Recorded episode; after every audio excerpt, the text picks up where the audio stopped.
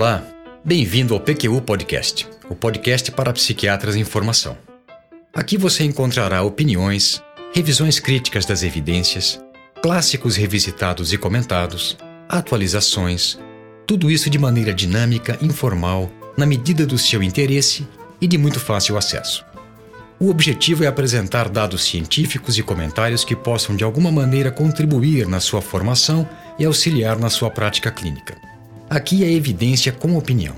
Eu sou Luiz Alberto Etten e é uma satisfação tê-lo como ouvinte.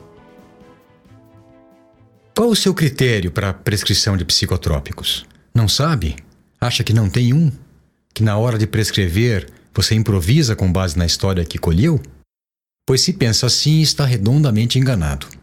Você pode até não ter consciência clara disso, mas é certo que se vale de alguns parâmetros para receitar medicamentos para os seus pacientes.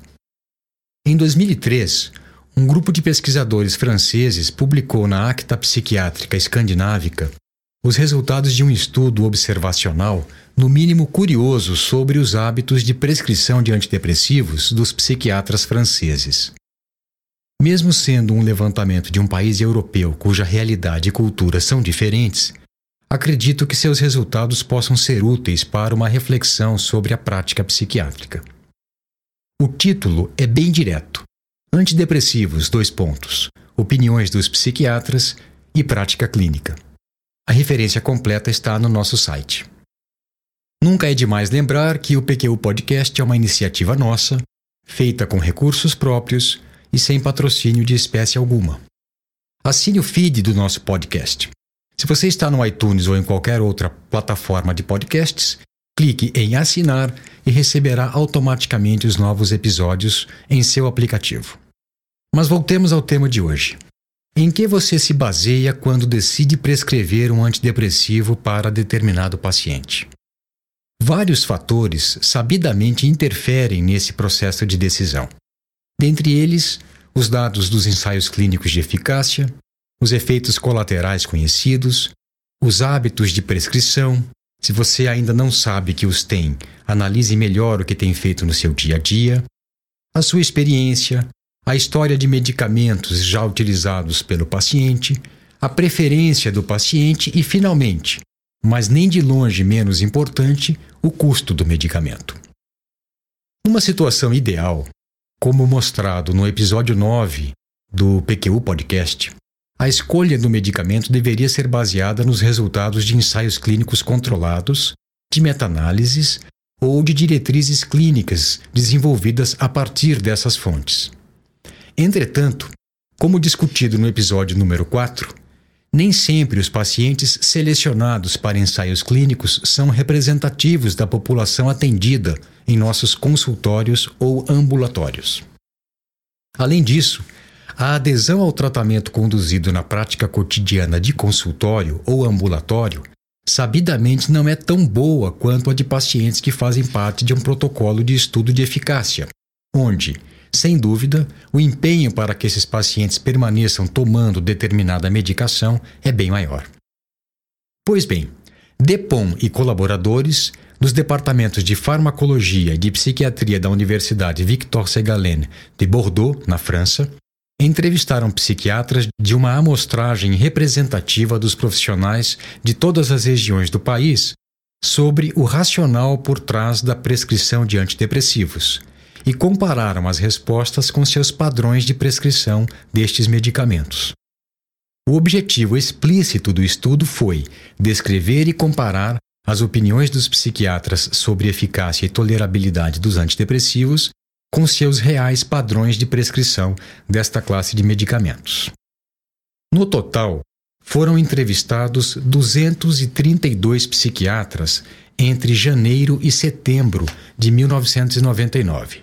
76% eram do sexo masculino, com idade média de 46 anos e uma variação de 26 a 77 anos, sendo que um terço deles trabalhavam exclusivamente em consultório, em clínica privada, 32% em hospital psiquiátrico, somente em hospital psiquiátrico, e 35% tinham uma, uma prática mista, foram também levantados dados de 935 pacientes destes psiquiatras, 67% mulheres, com idade média de 43 anos e meio. Em 38% dos pacientes, o episódio depressivo era o primeiro, em 37% se tratava de uma recorrência e em 24% deles de uma recaída. Antes de mostrar e discutir os resultados, é importante esclarecer que na França há cobertura universal para tratamento medicamentoso de depressão, de modo que lá as diferenças de custo não interferem na escolha de um medicamento. Bem, vamos aos resultados. No ranking de preferência dos psiquiatras, com base na ordenação de uma lista dos 15 antidepressivos mais usados na França, ficou claro que contava mais a sua eficácia do que a tolerabilidade. A clomipramina ficou em primeiro lugar. O dado curioso é que o padrão de prescrição deles não segue essa lógica.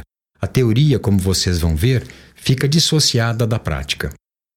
71 pacientes não estavam tomando antidepressivos por ocasião da primeira consulta. E para esse grupo, a paroxetina, com 23% das prescrições, a sertralina, com 14%, e a fluoxetina, com 13%, foram os mais receitados. Os tricíclicos, como grupo, incluindo clomipramina, amitriptilina e maprotilina, representaram menos de 12% das prescrições.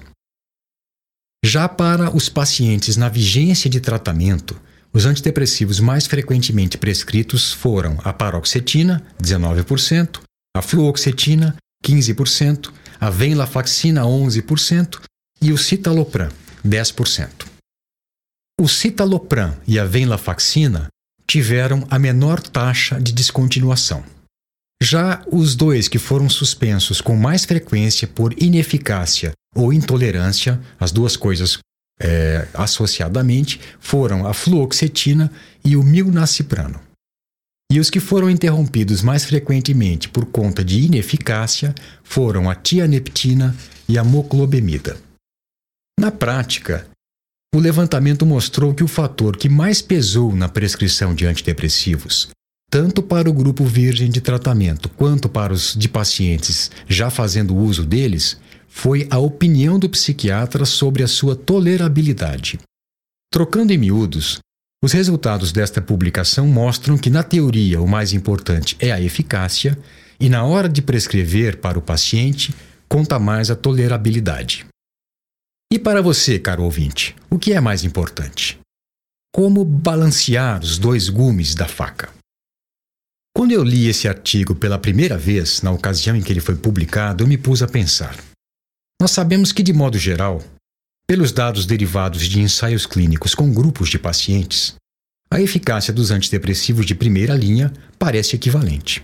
E sendo assim, o que passaria a pesar mais na prescrição seria o perfil de efeitos colaterais, a tolerabilidade dos medicamentos disponíveis.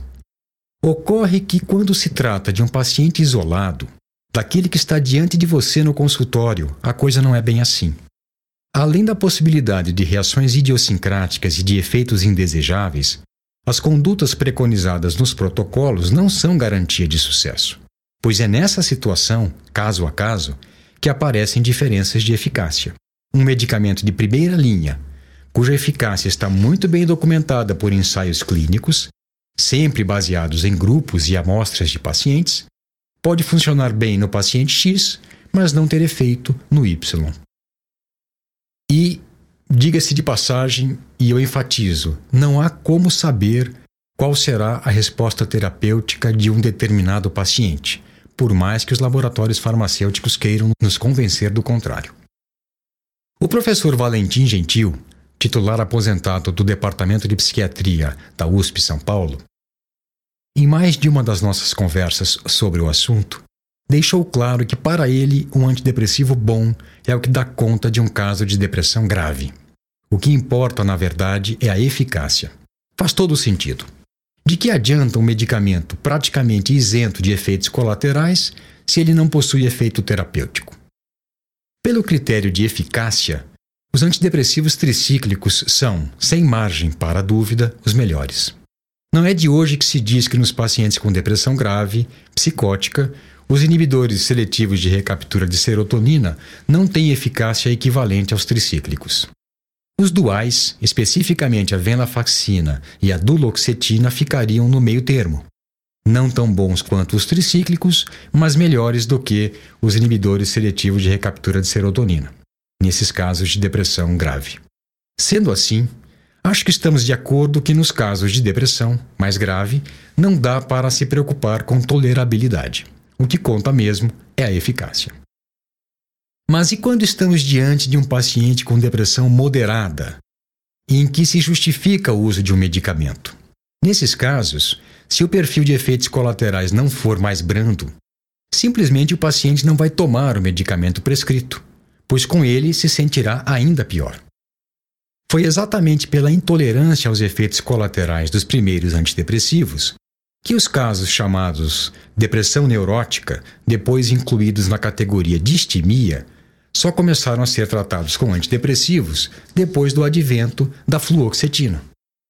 Antes, as pessoas com sintomatologia mais leve, mesmo que limitante pela duração e pela presença praticamente constante, não toleravam os efeitos anticolinérgicos, boca seca, prisão de ventre, dificuldade de acomodação visual e os efeitos alfa-adrenérgicos, hipotensão, postural, taquicardia que os tricíclicos causavam e eles consideravam o tratamento medicamentoso pior do que o próprio transtorno depressivo.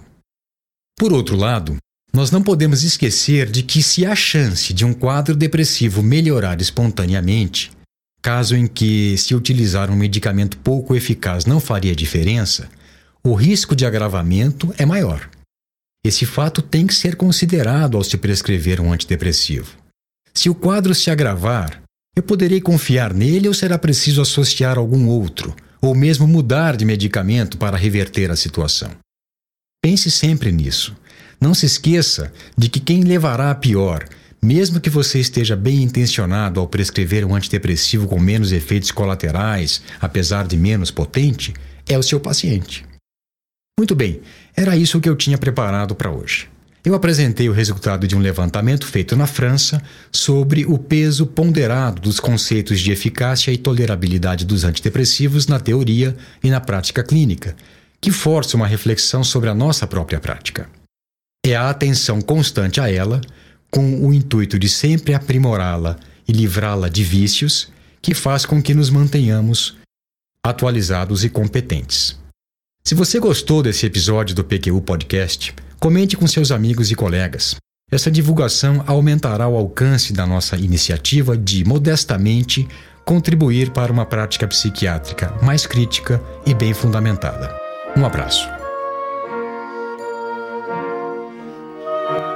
Opiniões, dúvidas, questionamentos? Participe do nosso grupo no Facebook. Lá há espaço para discussões conosco e com outros ouvintes. O acesso a ele é simples e rápido basta se cadastrar em nosso site. Assine o feed do podcast. Se você está no iTunes ou em qualquer outra plataforma de podcasts, basta clicar em assinar e receberá automaticamente nossos novos episódios em seu aplicativo. Visite nosso site www.pqpodcast.com.br. Lá você encontrará as referências citadas neste e em outros episódios. O PQU Podcast agradece sua atenção.